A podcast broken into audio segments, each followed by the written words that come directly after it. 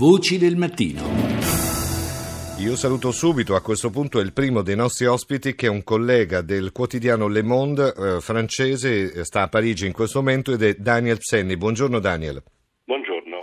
E allora, noi ti abbiamo chiamato perché ovviamente ieri eh, i nostri ascoltatori hanno sentito anche nei nostri giornali, è stato oh, arrestato una, un, un, uomo, un ragazzo insomma molto giovane perché ha uh, sgozzato a Parigi il padre e il fratello.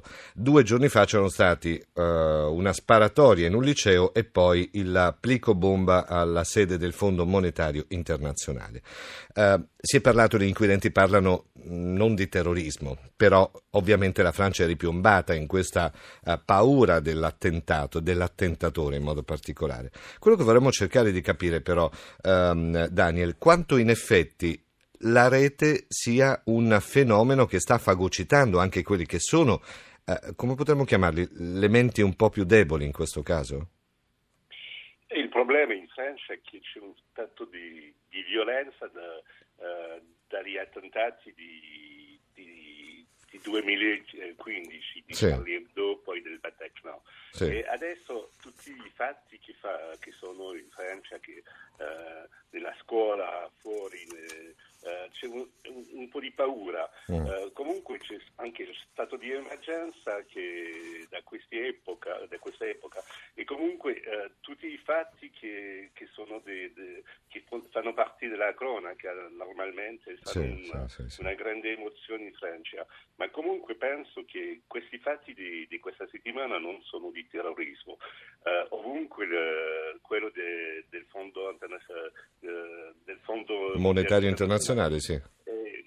Eh, comunque è rivendicato e, comunque, e, e, c'è questa rivendicazione della Grecia, di, mm. del gruppo anarchico, ma comunque quello di, di Francia, del liceo, è un po' più preoccupante perché sì, dire. Ecco, è il liceo uh, di Grasso, no? È la zona dove è avvenuto sì. il, il, il, questa sparatoria in sostanza. Si parla di un ragazzo che aveva dei disagi indubbiamente con quella che è la, la dirigenza scolastica, però uno si chiede anche come faceva un ragazzo di 17 anni, 16 anni compiuti da poco, insomma, ad avere quel tipo di armi? Cioè...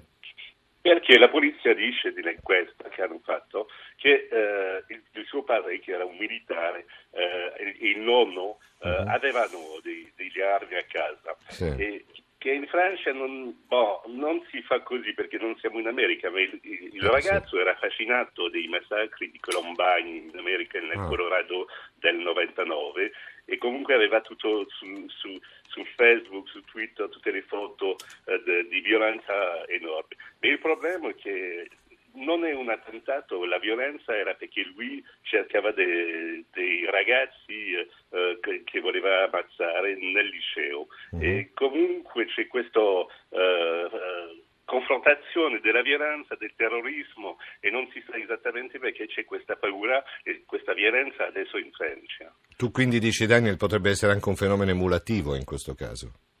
Penso che boh, vuol, vuol, dire che uh, si sa che in Francia, anche in, in, tutta l'Europa, ci sarà un altro attentato un molto violento. Che, mm. eh, in Francia boh, c'è questa elezione adesso che non si sa cosa uscire, uscirà de, eh, del voto, ma comunque eh, la politica esterna della Francia, tutto questo eh, su, eh, sulla Siria, eccetera, vuol dire che comunque eh, si aspetta qualcosa di violento.